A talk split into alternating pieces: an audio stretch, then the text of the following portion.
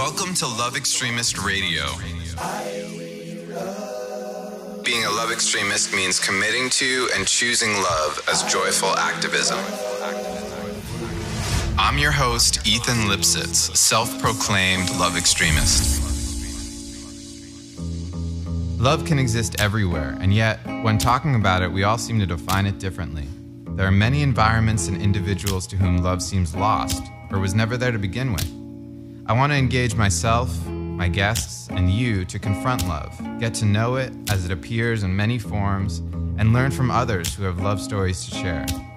I'll focus on three frames of love self love, love in partnership, and love in community. My intention is to uncover and share stories that shed light on love in new and often forgotten ways. Hey everyone, we're back again with Love Extremist Radio. I am so happy to have my old friend here in my house studio with me, Shira Ehrlichman. In Hebrew, Shira means song and poem. Born in Israel, raised in Brookline, Massachusetts, not too far from where I was raised, and now living in Brooklyn, New York, for those who don't know Brooklyn. Shira is a writer, visual artist, and musician. Her poems explore recovery of language, of home, of mind, and value the scattered wholeness of healing. She is currently on tour for her debut poetry book, Odes to Lithium, which came out in September of this year, 2019. She's also the author and illustrator of the children's book, Be slash Hold, Behold, a friendship book. Her work has been featured in BuzzFeed, Reader, PBS, NewsHour, Poetry Series, The Huffington Post, The New York Times, and many others. And she's the bomb. I have to say, Shira, I always love hanging with you and chatting and going deep into wherever we go. And I also just want to honor that as a friend and someone that's been in my life since high school. Um, I've always seen you as one of the p- most powerful and pure artists I've ever known as a human mm-hmm. being. Like someone who encapsulates art and expression in a way that consistently chills the bones and gives the goosebumps. And I want to thank you for that because that's my bio of you. Like whenever people ask me, "Who's this friend Shira?" you talk about, it's like she's one of the. I'd say like pure is a weird word, but like you have this purity of expression that flows through you that really has inspired me forever since we've met. So thank you for bringing that to the world, and exp- I'm so glad that it's showing up in new ways. I'm touched. Thank you. Yeah, thanks for being here. so, how would you describe yourself beyond what I just read? Like, I think you you? you see me. You see me accurately. Um, I mean, that might sound like funny to say because you just said so many nice things about me. But I think of myself. I think as as creative. Um, and as I get older, and the more people reflect to me, the things they see about me that I feel are very natural and I wouldn't have thought of otherwise. So I think it's so beautiful to have someone reflect to you, like, "Hey, I see you as this way." and then I'm like, oh, really? That's just the way I'm moving through the world. And I think that's like the most beautiful part of kind of having a history with someone like us or of, you know, building a friendship is you get to reflect and reflect and reflect all these beautiful mosaic pieces that make up another person. Um, but we were talking about how I see myself, which is I see myself as um, an artist and a maker, a creator, I see myself as a writer and a poet and a musician, a visual artist. Um, sometimes one takes the forefront more than the other. Um, I see myself as a person who is living with mental illness and who basically sees the world through a um, time fissured place, which means like when I was 22, my world changed. The entire way I saw the world. Uh, it was like Wizard of Oz, black and white into color, not necessarily directly black and white to color, but just that kind of change where, whoa, this is a different place because my brain um, broke might be too simple of a word, but because let's just say it broke. So I see myself as someone who most of my interactions, most of my thoughts, most of the way I approach whether going to get coffee or writing a, you know, poem or being with my partner, it it is through the lens of, wow, what is the mind? And what is the brain? How are those different? what is agency? you know, where do I, like the I, come from? Like the me that is cohesive, that I step into the world with? What is reality? How can I be sure? Um, all of those questions. Were those questions that you were asking before your brain broke, before 22? Because I have seen you consistently as a um, uh, hyper creative human Mm. um, with a prolific output Mm. throughout since before that. So I think before it, I was interested in, oh, I mean, definitely like creative. Like I was like in all these bands and Right. making things all the time. But um, I just didn't have like a, it's also part of being a teenager. Like I didn't have s- sense of humility. And I don't mean to say like, I am humble. I'm so proud that I'm humble. Mm-hmm. But just this sense of humility of like, wow, I really don't know how mm. everything works. And before I felt it as like, you know, I was like in love with Rumi at 19. I think I fell in love with like Rumi and Sufi poet, and he kind of expresses this sort of manic, outrageous love for the universe that I deeply resonated with. And so that that was a part of me, but more from a place of answers as a than a place of questions. So I think that's what kind of shifted. And some of that might be youth. It might not be because my brain broke. It might be just because I was like, I know how it works, man. Like, Yeah. you just have to think positively or like whatever. And then it gets more complicated when your main device for experiencing the world fissures and, you know. Do you think that that was because you were generally growing up in what would be considered a safe, protected, like you you were supported by community, by family? Like what what do, why do you think it was that you had that kind of like confidence of youth Yeah. that was then shattered? Yeah, I think everything. So the book I just wrote, which is to Lithium, it all works in concentric circles, meaning there is me at the center, or bipolar really at the center, then me around that, then my family, then friends, then the medical community, then culture at large, then like the world even outside of that. And the book hopes to move through those concentric circles back and forth through various ones. So I might start with me, go to medical, go back to friends, go out to social. And so the question you're asking, that's also how I think about, right, most of the gifts and burdens we have as a human being is it happens in a very tight concentric space, like where the stone drops and then it ripples, like in that tightest ripple where we are. And then it also happens in the greater ripples of like our friendships that we are privileged to have or not have, mm-hmm. and then the school we're in, you know, and all of the things that affect our personal experiences. So I mm-hmm. think the question of why I may have been, I think I think of it as early as being three years old and my parents just letting me do any creative thing I wanted in my room, my bedroom, mm-hmm. without any judgment, negative or positive. Just like, oh, Shira's creating, close the door for three hours. Right. And that type of safety, I now work one on one with folks teaching online classes, and I've worked. I remember I had one session with with a 70 70 year old woman who wanted to do watercolor. She was a writer, but she was kind of like, I kind of want to do watercolor. And she had this whole um, experience and lifetime of her mother totally denying her space to be creative, to make visual art, to write. And in our work together, I could see the concentric circle of, oh, I'm going to be the space. This, her and I are going to be the space that that replaces the voice of you can't do this or i'm judging this either way it's really good or it's really bad and so i think i i have noticed the older i get wow i really had parents who let me do my thing. Yeah. and then moving in the other concentric circles paid for like lessons and things where i could expand that but it from a really hands-off place. And i've recently expressed that to them. Like i don't think they did it very purposefully even.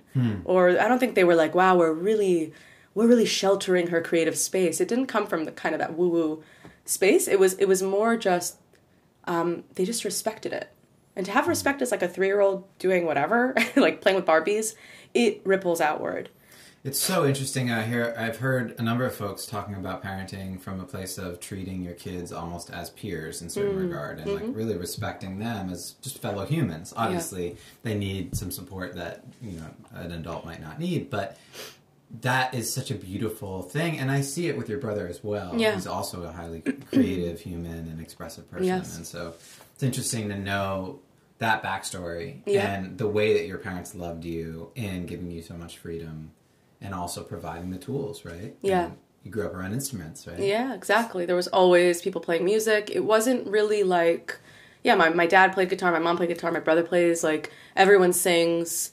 there was a porousness and an enjoyment of just like sharing. Um, it wasn't like, you know, Partridge Family or something, but it, it had a sense of access um, and non judgment. You know, mm-hmm. like sometimes mm-hmm. I remember, like, sh- if there was judgment, I felt more like a peer. Like my mm-hmm. earliest editor was my mom, and I remember crying once because I at fifth grade or sixth grade, sixth grade showed her something I worked on for school, asked her for feedback. She gave me real feedback, and I cried, and she was like, "Shira, you asked me for you know." And sometimes Is she some Israeli as well? she's not. She's American. Yeah, my dad's Israeli, but say like the tough. I know the tough. yeah. So for her, but I think she just had a sense of like, you know, you could look at that many ways. Like, oh, that's too harsh, hmm. and maybe it was. But there is a part of it that I felt respected, hmm. and I think that that is respect is so much a part of love. You hmm. can't really love someone if you don't respect them. You know, I don't think. And being respected is being taken seriously. Yeah, and, and being left alone. it's kind of a weird way to put it, but being left to, like, I think there's so much, especially for women, of caretaking and as a way to show, like, I believe in you, I support in you, this is the way you can grow. But there's also something to be said for, yeah, take the guitar, figure it out. Right. You know, like, sure, I don't, I don't know the best way. You probably know. Why don't you figure it out? Yeah. Yeah. That really shows in, especially your approach to music. Like Mm-hmm. it's very much like this kind of your style. You know, Mm-hmm. it's it's very you and hard to emulate because you figured it out, Hmm. which is cool. Um, fast forwarding back to 22, I can resonate with this um, pre moment, post moment brain Yeah. relationship and how perhaps you can use the word trauma, you can use any number of words to say it. Like it's kind of like a turning point in one's identity, one's life. And these turning points that often incorporate medical experiences, places in you know hospitals and dealing with medical professionals and so much of that. Um, it's it's different for everyone, but do you think that those types of experiences are integral in growth? Like, do you think that that catapulted you into a different stratosphere as far as like how you perceive the world? Yeah, I mean, a hundred percent. Yeah. Yeah, it just was. Look, like anyone can have an experience, and everyone will take it differently. It's not like, oh, if you have a psychotic experience or a bipolar experience or whatever, that means you're going to even heal or see the world in a particular way. But for me, with the tools that you with the tools with. I grew up with, with the privileges I had, with the personality that has been shaped. Um, I know it. I mean, I don't even know if I knew it then how much it was. I knew I felt kind of the ramifications of grief and trauma. I knew I was experiencing that every day, that I couldn't. My, my friend Jeremy Radin, who's an amazing poet, we were talking yesterday about grief and how a shoe isn't a shoe, is the way he put it. Mm. When, you, when you're grieving, a shoe isn't a shoe. You're going to a party and people are laughing, and a laugh is not a laugh. Something is different in the air. Mm. And so, even if I wasn't, if I was mostly dealing with grief and trauma, then as I started to integrate some of the questions of what is a self? What does it mean that my brain broke? Who was I when I was delusional? Was I still me? All of these really big questions that can only happen through experience, that can't really happen on a, you know, in a lab or on a textbook kind of. Um, and so as I was growing and healing, and you know, we're talking like 13 years since then, um, I started to see like, oh, I fundamentally cannot look at this image. You know, when you see like a vase and the faces, that Yeah. old trick? Yes, yes. It's like that. It's like, I will see both. It's like the FedEx logo. Yes, with the When you arrow. the Yes, the arrow, arrow. Oh my God, my cousin told me that. And I was like, Yeah, how did I not see this before? How? and so that there was that. It was just like, oh, everything that I thought was solid is absolutely not solid. Mm-hmm. And at the same time, here I am, somehow quote unquote returned from a place where I was literally wandering talking to trees. So how do you rectify that? And that takes some that takes the capacity to hold both of those images the vase and the faces and say both are true and how am i going to integrate this And just in relating to your new book, the title itself is a ode literally to something that is a med- medicine, Yeah, right? To yeah. an a- like an anecdote, a treatment. Yep. And so I'm curious as this evolution has unfolded over the Mm-hmm. last 13 years, how integral medicine and the medical community is to you and what your experience of it is. Obviously, it's not singular. Right. But like when I talk about doctors and I talk about Mm-hmm. hospitals, do you feel like, or do you feel like, no, like I'm in deep gratitude for that Right. system? You know, I think it is. Um, I really like circles. I'm realizing in my life, and Yeah, so I too. like concentric circles. The way we are talking about a stone rippling the water, and then it has this effect, this rippling. But I also love um, Venn diagrams. Mm-hmm. And so I think when we're at our healthiest, I just talked at Brookline High to a group of SWSers, uh, the school Ethan and I went to, and I talked to them about there are all these pieces of identity and experience that are on the outer circles, and the middle for me, the overlapping space, is what I want to bring into every room. Okay. Like, even if I am in some spaces engaging more with parts of me that are an artist, or in other spaces that are more a jock, mm. or in other spaces that are more, you know, where like my whiteness is, you know, central to my thinking, and or a space where I need to back away and kind of not have that be central. Mm. You know, just all of those pieces, they're all overlapping. You know how Venn diagram works. And when when I really feel whole is when I can enter a space with that. So I think in thinking about the medical community, like it's it's the Venn diagram is a total shit show. Am I allowed to say? Mm-hmm. Yeah. So like it's a shit show and it's bounty. You know, it's Right. both of those things. And I have the book is a space of reckoning that both of those are true. It's it's not it's not either or. And that is also true. I mean, this experience of writing the book was also an experience of trying to f- see if I could fall in love with a medication that I was not in love with at the time. Mm. I felt ashamed to say lithium. I felt ashamed to, t- to take it. I still wrote about mental illness, but there was a layer of shame and protectiveness. Mm. And I started to kind of interrogate that and think, why can't I say this word? out loud why is it such a boogeyman is this the concentric circle of me or is it the o- outside circle that is then rippling back to me and making me feel this way so the book when i started it which was about five years ago maybe a little longer it was I didn't know it would be it was an experiment to be like i'm going to write an ode a praise poem to this medication Right. and in the end of it now i can say like wow i have this uh, center of the Venn diagram. That's what this book is. You know, I have a place of wholeness that I can read from and share with others where shame is not protecting me, quote unquote, or leading the dance. I took shame out and we danced, and I got to say, hey, like, what is going on with you? Let's talk. So I think art for me is the vehicle with which I get to investigate these fringe areas and mm-hmm. try to bring them into a space of cohesion and centeredness. I completely relate to that in the context of radiation. So I wrote this Mm. piece about radiating, right? And for me, like, it's called To Radiate. Yeah. And the whole idea was Where is like- that piece, Ethan? It's on Medium, Okay. the internet's. Um, but yeah, just you can find it on my Medium Mm-hmm. Cool. stuff. And it was when I was going through radiation every day for um, six weeks, and I decided to redefine that word because radiation has its connotations, Yeah. and um, you know certainly I was going through the traditional medical experience to a degree, and I wanted it to be light, and I wanted it to be mm, my own, right? And Mm. so I found ways to relate to radiating in other forms, So and how we beautiful. radiate in so many different ways. And so I think what you're speaking to in terms of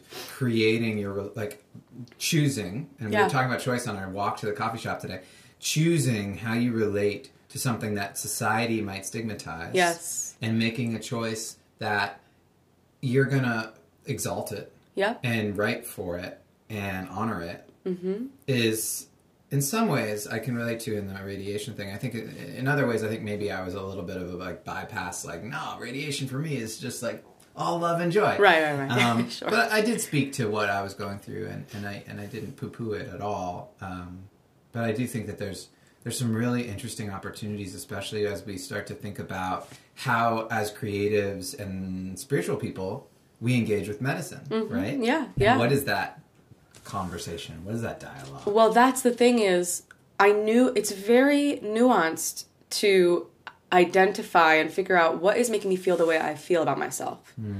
For anyone, any human being. And part of the radical elements of our generation is being so transparent and vocal about hold the fucking phone. I don't feel that way about myself. I'm no longer going to feel that way about myself and you are not going to hold the reins on that and that is love and that is power. And so for me it, it was a moment of I'd been medicated for a long time. I mm-hmm. you know, I used to say thank you while taking my lithium. I had a private relationship with it literally in the morning mm-hmm. and at mm-hmm. night I would say that and I had I had a private relationship with it. I also said thank you to the universe at night when I was mm-hmm. estranged from my family, when I was deep in deep grief. I still wanted to have that practice. So it's a part it's like the medicine, the world, it was all a part of my way of moving through it. But nonetheless, even with those practices, there are those layers of self-perception that are shamed and when culture is working specifically to make you feel less than, mm-hmm. it still penetrates. And so, lithium now today, I would say five years after starting this project of Odes to Lithium, now I'm like, it's inc- I feel a love truly the way I feel for a human. And there's poems in the book of I wish you were a person, lithium, so I could tell you. I wish you were a man.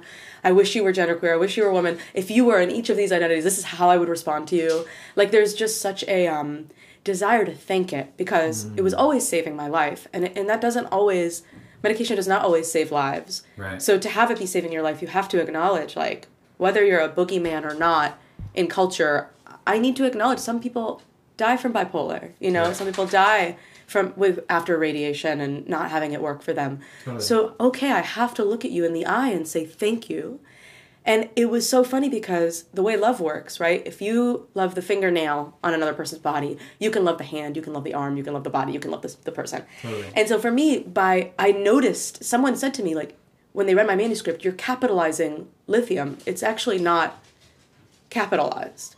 Mm, and it, it was because, and I have a poem about it in there called Chloe, which is about I'm capitalizing you the way I would say my mom is Beth with a B, the way I would say my you know ancestors come from poland with a p a capitalization mm-hmm. and that just like radiation and the way that you are claiming it in your own understanding of what it means to radiate which is really vital um, there was a way that i had without even realizing it made lithium into a proper noun because lithium is a part of the periodic table mm-hmm. so it's not it's like hydrogen you don't you right. know or whatever you don't capitalize those words right um, and yeah and to give someone a a capital letter is to affirm them, to make them real, to give them a name.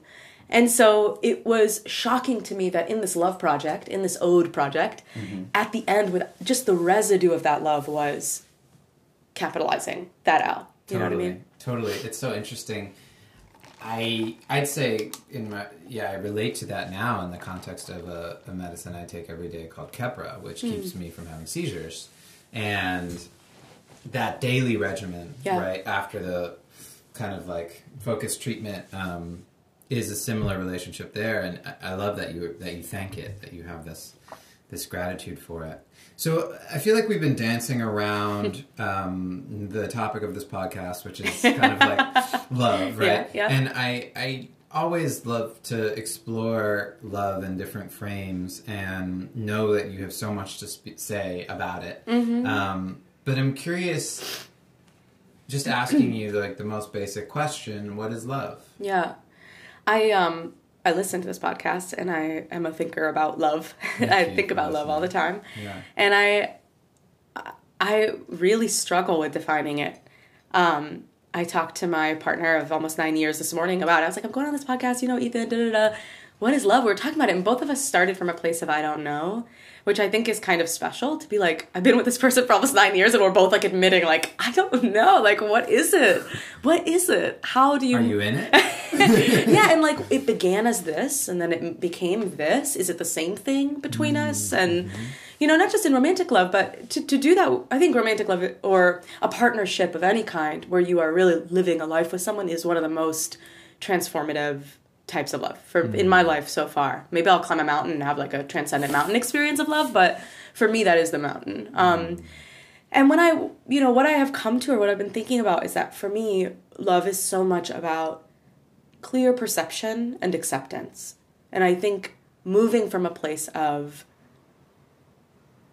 wanting to perceive clearly and then wanting to accept. And I mean that moment by moment, not just as a whole, but through discomfort, through bliss, through difficulty. And I think about some of the moments that I moved through um, the terror of a brain that is doing things, making things, telling you things that you don't have clear perception and you don't know whether to accept it. And how does love play out in that moment? How do you center yourself? And a lot of it is flickers of. I mean, I feel blessed even in my illness, even in my most deluded moments, I had some flicker of, at a moment, just a, sec- a single second of, wait a second. And that's clear perception. Hang on a 2nd Mm-hmm. you know? Is what you're seeing what you're seeing? And then throughout my whole acceptance has been such a huge part of being able to move into the next thing. So that clear perception that you were coming to was one side of kind of in these moments of confronting your bipolar, recognizing, okay, I'm seeing what's true, I'm seeing what's real, and I'm able to acknowledge that and recognize that. While simultaneously, you were mentioning kind of acceptance, right? And acceptance is almost like the flip side, right? Yeah. Because it's like acknowledging, you know, like your conversation with Angel. Yeah. You don't know. Mm-hmm. What is love? Well, that's why it's so hard. Like, I think that's why I have a hard time defining love, is because it shows up. Like, she has broken for me all perception of what I thought a relationship would be or who I would partner with. I didn't imagine Angel. I couldn't have imagined Angel, you know? And so, love is about that. It's about that relationship. But it's also, in terms of what we were just mentioning, where you know, bipolar is even like a vague word. Like if we're just talking about like I was watching ceiling tiles move hmm. after having a panic attack. And I had already had this is I had already had two breakdowns before. This is not new to me. And I'm thinking, how is this happening? What is happening? Right? We say bipolar, but that is the experience I was having, right? That's the literal. And then I'm trying to communicate with words while not being able to breathe, while seeing ceiling tiles snake like movements. And so clear perception. If I there have been times in my illness where the snake tiles moving means I am shit and I'm a demon. That's like mm. literally what it will mean and I need to like hide. Mm. That's the delusion. In this particular case it was no story. I just see ceiling tiles moving, kind of what a meditative glance would do. And I feel blessed to have had some meditative moments inside because so many people die because they're locked in the story of bipolar, of schizophrenia, of whatever is unfolding very accurately before them, whether it's true or not. Hmm. And so I think what I'm trying to say is what? How? How did the brain have that distance to say, wait a second, I am not what's happening in my mind right now. And I am witnessing something really, what is this? You know, like mm-hmm. self perception, clear perception rather, and then acceptance. It is happening and then moving from there to the next second, which for me was on a gurney in a hospital. You know, like there's just, I'm even talking just micro moments of how do we know what we know? And you get a you get a major when your brain is doing things that other people aren't confirming, you get a major dose of wow, this is really being human is very strange. And and so I think I'm I don't know how articulate I'm being about this, but there's a sense of love, self love in that act. Yeah, I think I like to me what I'm hearing is like there's room for um, the, the, the your truth and your clear perception, even if it is not like I guess that that, that question, your truth. Yeah. What does your truth mean? Because your truth in that moment was the ceiling tiles were moving. Right. That was your truth. Is that clear perception, I- or is that what is that? Right. So clear perception, even that word, right? I like to use the word seeing, and then I thought that's sort of ableist. Not many people mm-hmm. gather perception through Right. seeing. So even clear perception is a weird word. Like you can go on drugs and have a, a major transformative Yeah. mushroom experience Yeah. that then is unconfirmed by anyone else. And, you know, there are people that would say, well, very similar things are happening in the brain in bipolar that happen when you take LSD, and it's just happening without LSD. So, how do we, what do we uh, validate in that sense? I always rest in truth is informed by experience, if you're lucky. So you might have experiences and not apply them to truth. but for me, I had had experiences of my brain breaking before. It wasn't the first time. And so for some reason, it didn't always happen. I had my brain broke after that too, and I didn't always have that experience informing me. But in that moment, I thought, you know what? I don't think the story. I, I don't. I'm not. It's like it's hard to talk about like agency in there because is it me or just that my brain is allowing, um, something, allowing some kind of information to arise or, do you know what I'm saying? Like it's if you are under anesthesia you're not going to have cognizant talking and thinking and stuff like that, right? So if I'm under bipolar, there is room there it's a netting. Sometimes the light gets in and you're mm-hmm. able to see it, sometimes you're not. But all I'm saying is that today, right, with you, when I hold those experiences, what I know is that in retrospect, perception or the capacity to not buy into story hmm. and capacity to accept what is also happening, not judge it, and say, This is terrible, the snakes are moving, or this is amazing, I'm a prophet, hmm. right? To just see it, which takes, that's like why people meditate, it's why people try to have equilibrium in their lives, is so you can be in the midst of a storm and be kind of the center of it. And so that there's love in that. I don't think it's the same love that I feel with Angel who has refurnished my entire life, you know, who has like changed my life Yeah. um, in a way of in, in a more bombastic, loving, juicy, joyful way.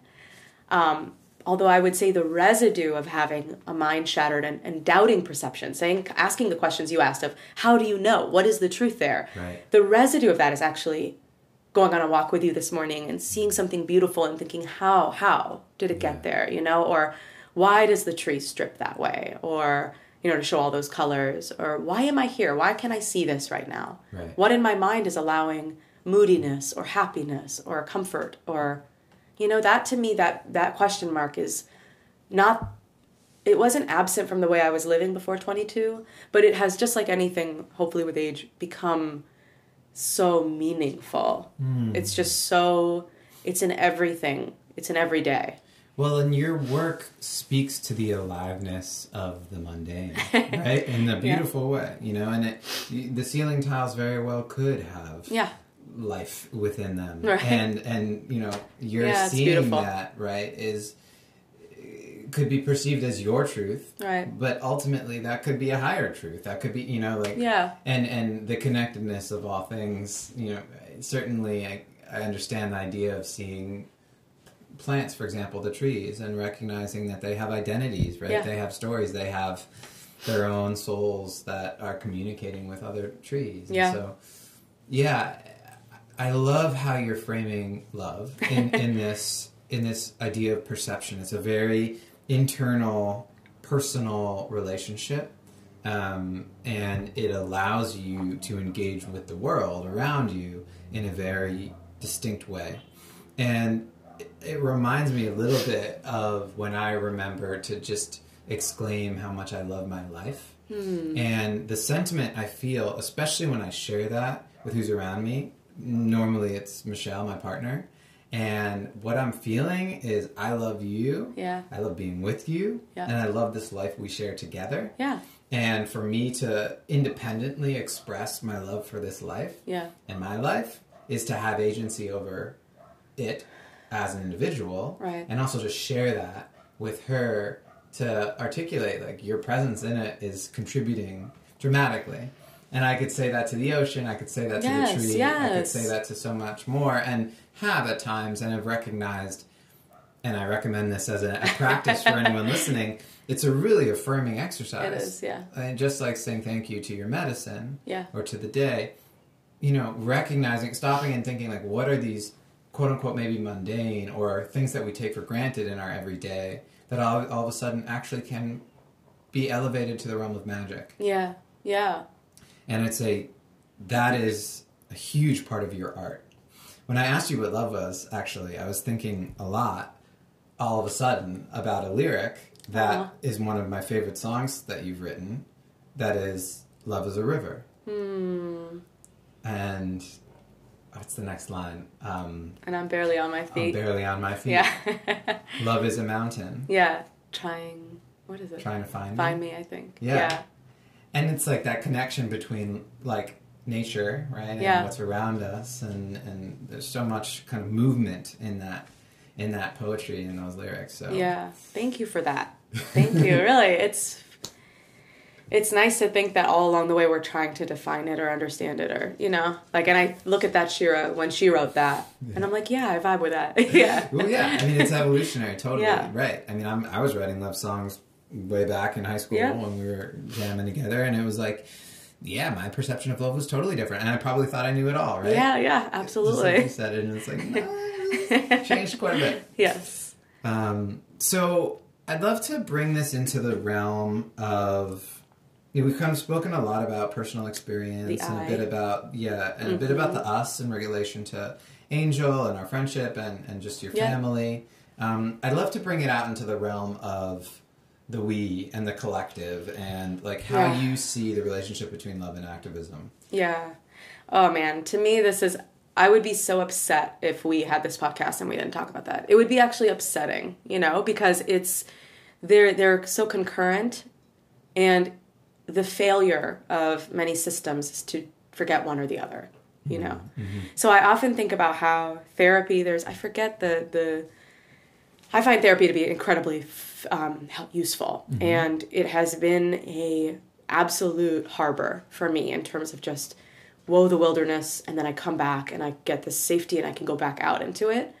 Um, but I once read an interview in The Sun, which is not the one from Chicago, The Sun magazine, with this psycholo- psychiatrist. I, am blanking on his name, but he wrote a really, really radical um, interrogation of therapy as being so profoundly um, void of a social consciousness. So, meaning if you go in, if I go in, let's say, and I'm a white suburban mom, and I'm talking about things that are very important the loss of my parent, the, you know, my child, what's happening, uh, how frustrated I am, that if misogyny, race, capitalism are not a part of those conversations, what is therapy? It's just this individualized and individualistic kind of ego feeding Yeah. um, journey. And and I don't Navel gazing. yeah, and, and I and I don't think it has to be again. It's that it's that Venn diagram. I don't think that that suburban mom shouldn't talk about those relationships. I think obviously we just talked about them and they're vital. But for me, especially as a white woman and as a cis woman, and as you know coming from like a certain amount of privilege money wise, it's just ridiculous. It's not clear seeing and or, or clear perceiving, mm. and therefore not loving.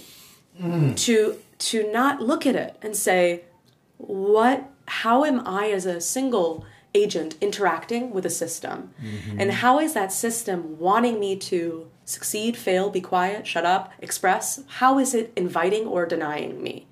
So love i've always i mean so much of my relationship with angel and my relationship with New York City and moving to New York has been about confrontations with my own whiteness, with my own privilege, with and I don't mean that in a way of like and so I sit down and talk about it all day. I mean it in the way of like taking it in, again, taking it in, refocusing, thinking about what I have centered in my life and perceiving that clearly. Why have I centered this in my life, XYZ, whether it's like my opinion, you know, about something or and so that's sort of what I meant by acceptance and clear perceiving is that then you're moving moment to moment with an openness that the center what is what people say like the center will not hold or the center is yeah. is not what is the center Right. you know and um so yeah love and activism I think accountability has been like the word culturally but also in my personal life for the last eight years thinking about how accountability is an act of love. And anytime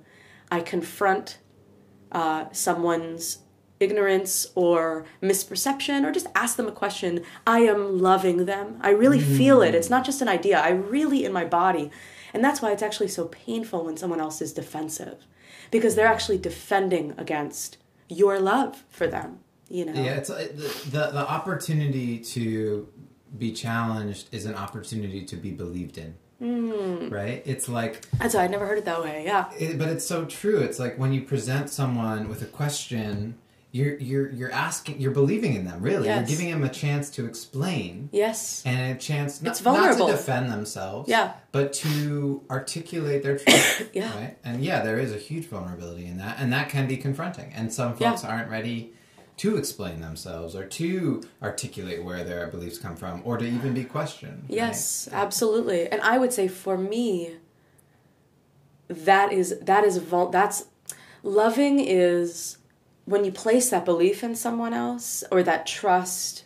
Um, at times, I found this in myself. This is an area of work for me. At times, I can just be like across the table and be like, "Yeah, why do you think that? you know, why do you think John Wayne movies are great? Tell me. I would love to know. Like, really, I would love to know. Tell me. Yeah. And like, have you thought about it this way? Um, but then other times when it's more, perhaps more tender, it's a more intimate, it's family, uh, it's a loved one. Asking why do you love that Jane, John Wayne movie or something, it is more of a if there is defensiveness or if there is difficulty, uh, I'm learning about how nonetheless I can hold the sense of love for that person and let them do their work.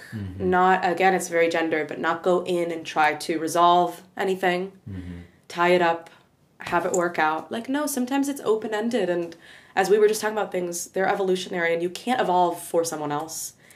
Um, but I see activism and love as uh, c- confrontation, looking, giving someone the opportunity to, and give myself the opportunity. I mean, obviously, in order to expect that from someone else, I have to be able to also question. Yeah. I'd love to drop the ingredient of privilege into this. Yeah. Because it feels as though that is kind of always like a little bit of like the um, the variable. When we when we step into spaces of activism and love, um, the level of I would argue the level of privilege we bring into it is associated with the level of love we can bring into it.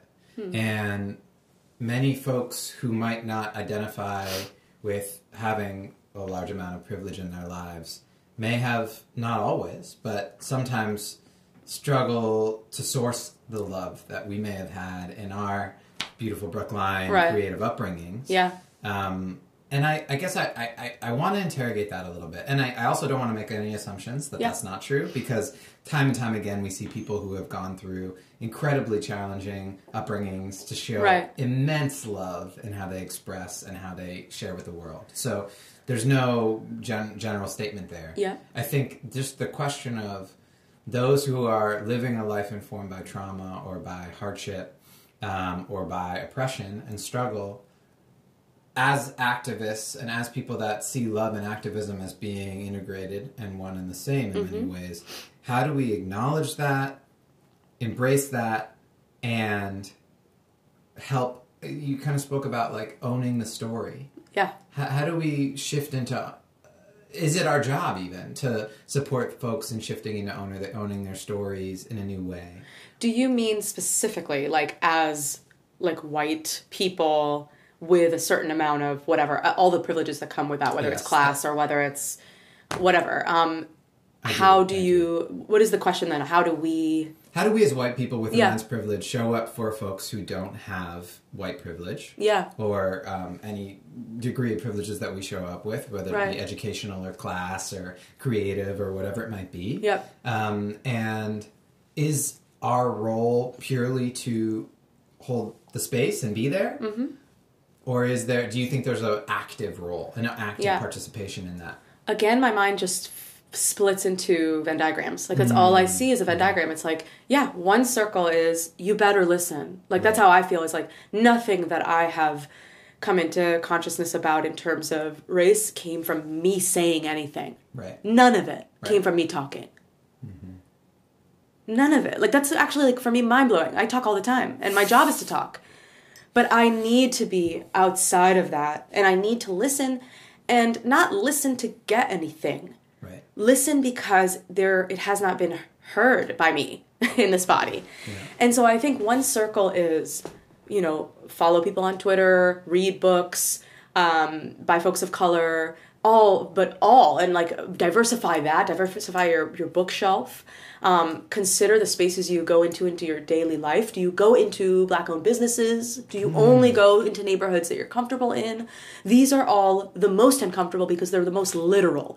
White people i found we enjoy concept so much. We love to read the paper about something you know and, and learn from that. But when it comes to the actual you know cash exchange in your hands where can you put money this holiday season?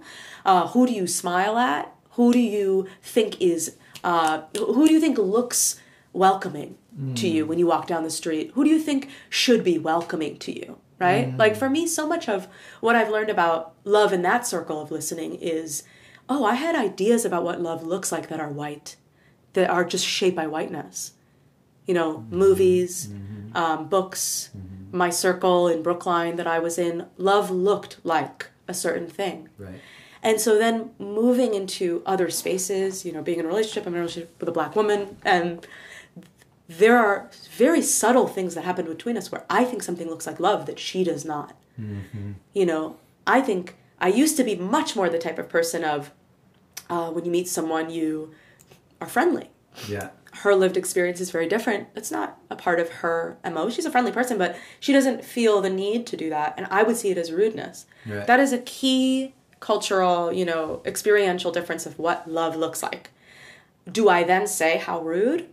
Or do I say what makes me centralized? What images have I been given of what love actually looks like? Maybe her love is protective. Maybe her love is about boundaries, which is the most beautiful, loving thing you can contain with someone you don't know, let alone with someone you do. Maybe it's about safety. So, again, it's about perception, the ways I've perceived the world. How can I just listen and see if that can be shaken? A lot of people don't want it shaken. But, you know what I mean?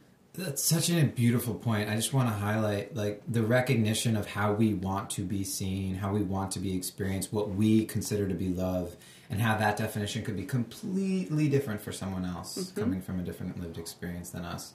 And those assumptions or expectations we might place on them and we associate that with rudeness, right? But Yeah. ultimately, Yeah. you know, it's actually like their truth, their boundaries, Yeah. and totally respectful, right? Yeah.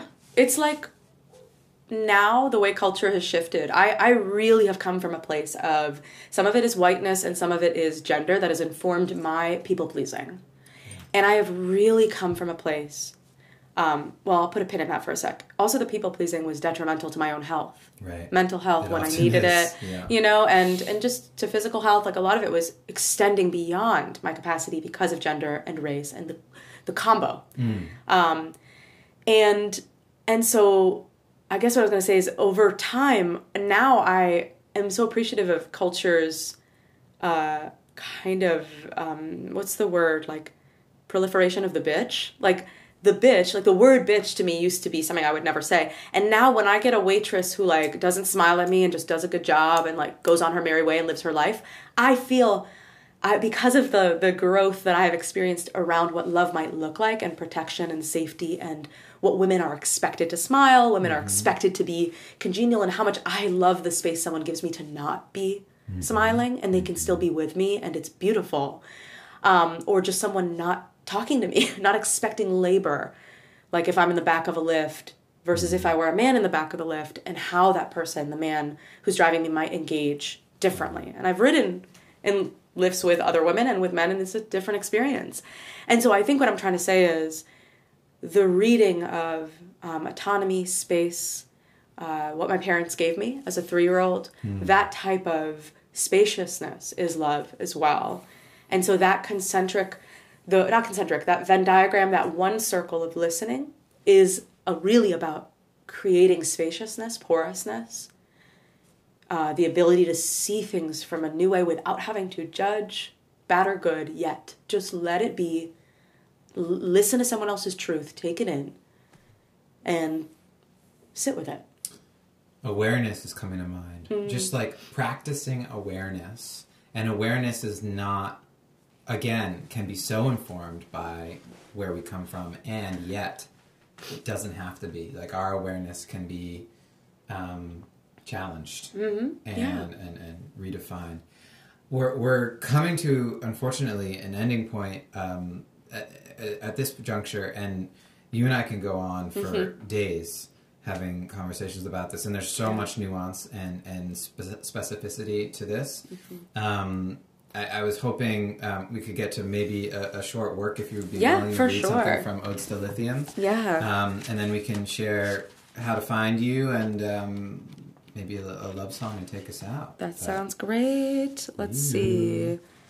I'll read. Ah, I know what I'll read. Okay. Where are you, friend?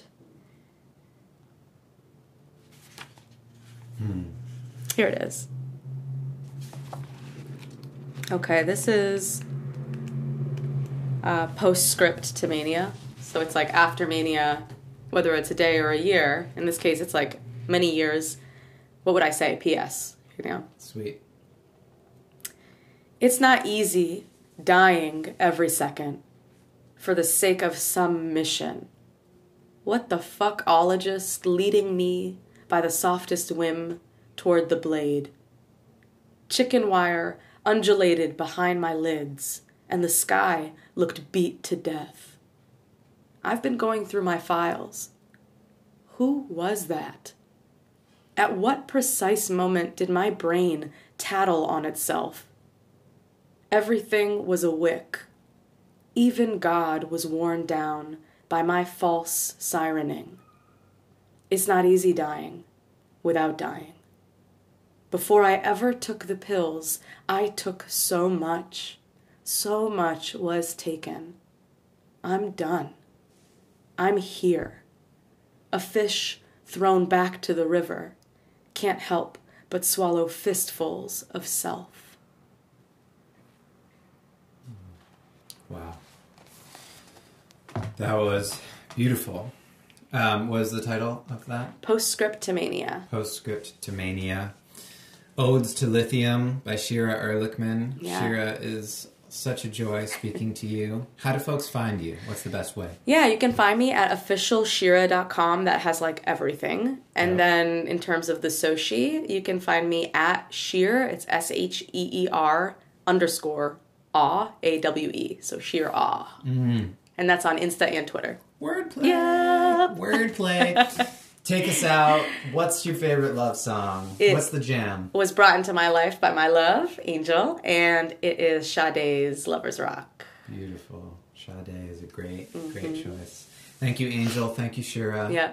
This has been Love Extremist Radio. At it again. Thank you so much. conversation. Thank you for holding this space and like just creating a chance for us to talk about this thing that is the most important thing and not always talked about. Yeah, and Yeah. we've been friends for a long Yeah. time, and we haven't really had this conversation. No, it's beautiful. and there's a lot more to have. So, Amen. Yeah, Yeah. Thank you. Um, great. Well, please check in. Uh, one thing that's really important about this is um, leaving ratings and comments on your favorite podcast platforms, especially iTunes. Really helps more folks find this love and share it. So, hope you can take a moment to do that. Really appreciate you listening, and we'll see you on the next one. Peace.